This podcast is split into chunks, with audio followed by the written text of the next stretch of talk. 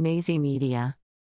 The New York Post, H T T P S colon slash slash nypost dot com slash, reported that many rap fans' dreams may be a little closer to actually coming true.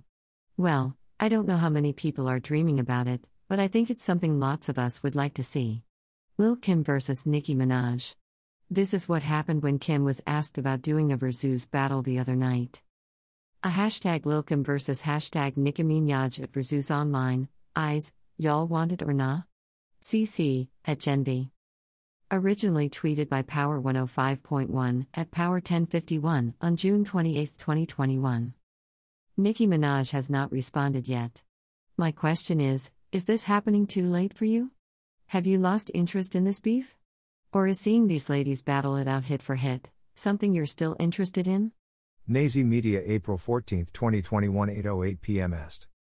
Philadelphia police officer Michael Kennedy was charged with six counts of making materially false statements to the F B I, one count of obstruction of justice, and one count of conspiracy to make a false statement, on Wednesday, according to Philly Voice, at Philly Voice.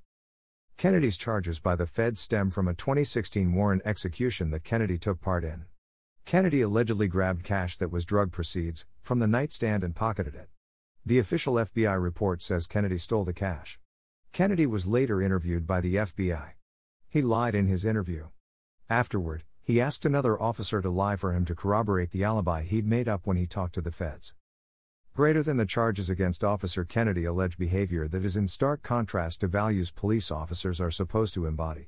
Our community expects everyone in law enforcement to follow the law, and justice demands it. Acting U S Attorney Jennifer Arbidier Williams said at a press conference this afternoon. Kennedy faces a maximum fifty-five years in prison if convicted on the charges.